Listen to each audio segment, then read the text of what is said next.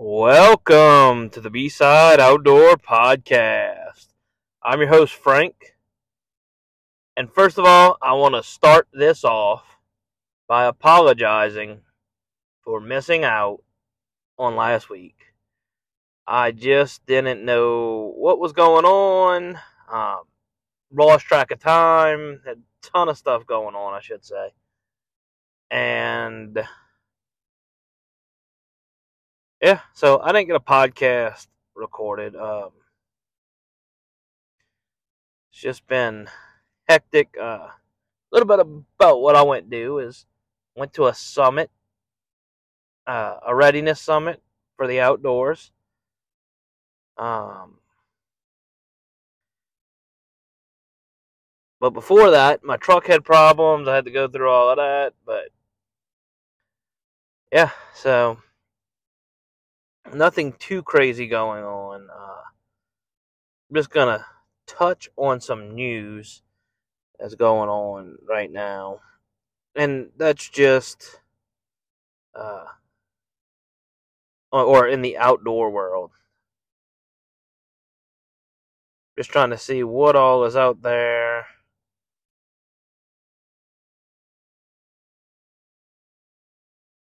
Uh, oh, also, I wanted to point out that last Saturday, September 23rd, was National Hunting Fish Day. So, uh,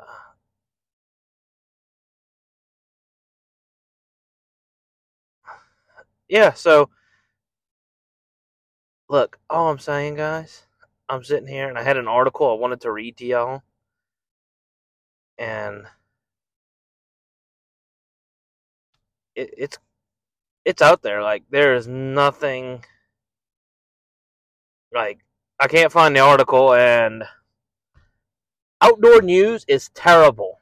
I'm just saying, like honestly, because look, I don't really care about the new lore that's out there or whatever they want to say with that.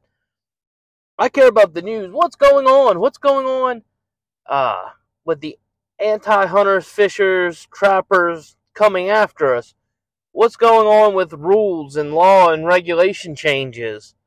But so yeah, I can't find the article. I don't remember exactly how it was worded, but found this one. We'll talk on this a little bit. Uh,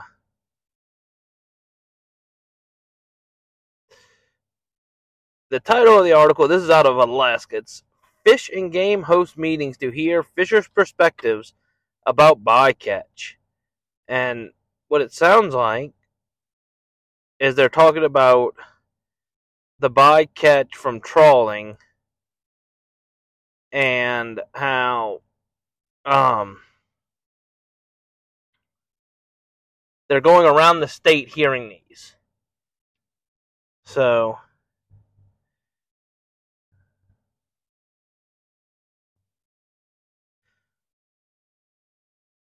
Um, they have a quote here that says trawling probably catches more of a range of species in trawl nets than any other fishery, so they become the target. But long line fishing has an equal amount of bycatch, which I never thought about it that way.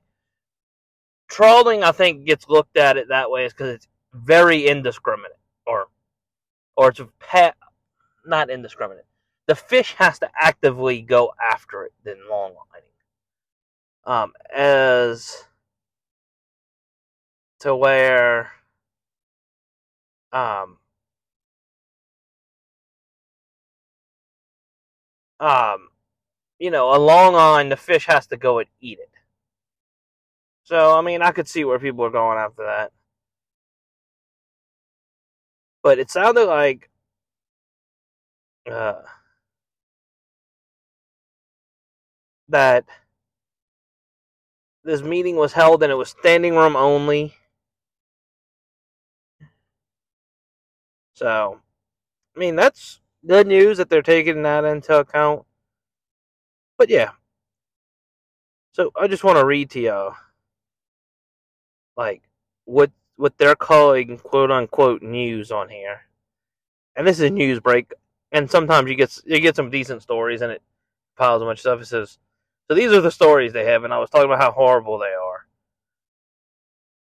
are. Um, fisherman braves heat for successful catch, including shark and Burns or shark at Burns Point Park.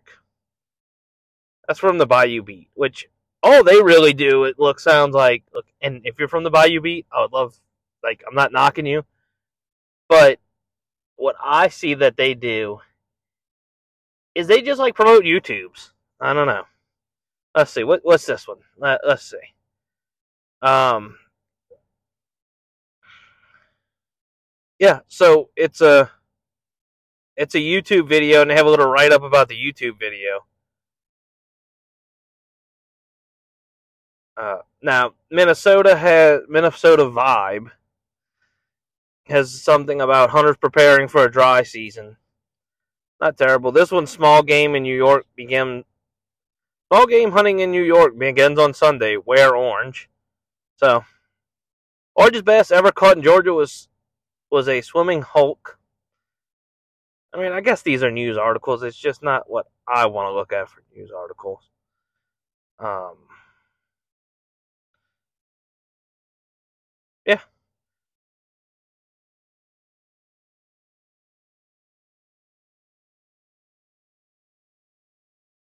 I'm just trying to see if I find anything that's like, bam, y'all need to address this, but I don't see any. Um,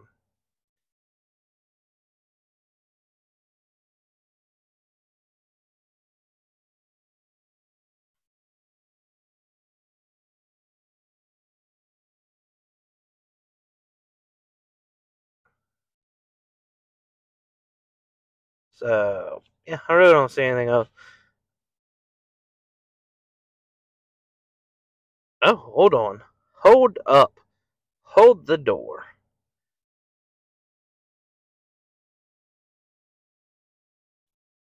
REI pulls the cover off its first ever suspension electric mountain bike.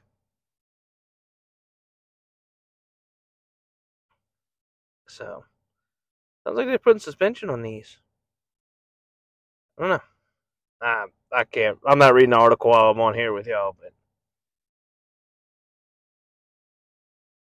Well, like I said, I really just wanted to come on here, touch up with y'all, catch up, you know, because I haven't put one out. I didn't I wasn't going to have one out today. I wasn't going to put out one like this. But I feel that y'all especially the ones that come on every week have a right to know what's going on. Um, so I am trying. I am working on some guests to come on. Uh, I should know more by this week. Uh, but so one thing I got to touch on the summit real quick. Uh, we had a fur biologist come out, and she spoke on the decline in prices of the fur market, or about the fur market. Um, and she had this chart that was like the 80s, mid 80s, real high prices, and then it drops off, but about 2000, mid 2000s, it spikes up to about 2013, then drops back off again, and that was fur prices. So, you know, that's interesting data, cool. Well, then, um, the next day, we talked to somebody from Turkeys for Tomorrow, or somebody from Turkeys for Tomorrow presented, and his data showed the number of turkeys. And look, if they could have had the same exact uh, line on their graph, it would it would have been there. Like it looked almost identical, and the causation is not fi- uh, high fur prices cause more turkeys. What it is is high fur prices causes more trappers to go out and trap these animals, and causes uh, higher turkey populations because there's less predation on the poults and the nest and all of this. So that's a uh, definitely something that I think that I've noticed, and I always wanted to see data on that, and I was able to. Um, and that's just me talking. I'm just saying. Don't go. Don't be going around and being like, you know, we had high fur prices, we'd have more turkeys. Um, that may or may not be true, but uh, I just want to leave y'all with this little bit of thought. Predator management, even with deer or, or for any property, needs to be done. And when we talk about predators, we're not just talking about what people think of the bobcat, the coyotes. Um, that's the two that most people are like, that's a predator. Outright, you see it, it's a predator. You know they eat rabbits, fawns, uh, poults, full size turkeys if they can get it. But what we need to remember is your raccoons are a nest predator, possums are a nest predator. Um, foxes are a nest predator. They'll also probably eat poults if they can get their mouth on them. Not too sure of that. Pretty much any fur bearer, except for like beaver, muskrat, and beaver, muskrat, and nutria are probably your fur bearers that don't in Louisiana are probably the only ones that won't eat turkey eggs or turkeys. Um, and I'm gonna say otters is probably odd, but I'm sure if a little water devil could find a turkey that's suitable for him to come out the water, grab him, yank him back in the water, he would probably do it. So, also mink will um, eat turkeys. Uh, got a quick story about that. Growing up, uh, my dad, uh, before he married my mom, always bought me, you know, animals, turkeys, uh, I don't think we ever had ducks growing up, but turkeys. I had a cow. I had all. Anyway, yeah, I, I was old McDonald growing up. Well, flash forward. Um, my dad got me some turkeys. I don't even know where they came from, and a mink got one of them. And the funny part of this story is, my mom tells one of my uncles to go out there and uh, humanely euthanize the turkey. Well, he said, "Oh, that turkey's dead. I'm gonna go run out there and grab it." Well, the turkey wasn't dead. It was just play. It was injured severely and would and died, or was gonna die anyway. But when he grabbed it, it went to flopping and flipping, and they said it was the funniest thing you ever seen on the planet. So, but I'm gonna leave y'all with that. Um, I'm hoping next week to have a guest on the podcast. Uh, I should be hunting alligators in the next week. I should be, um, so I should be hunting alligators in the next week. I should be.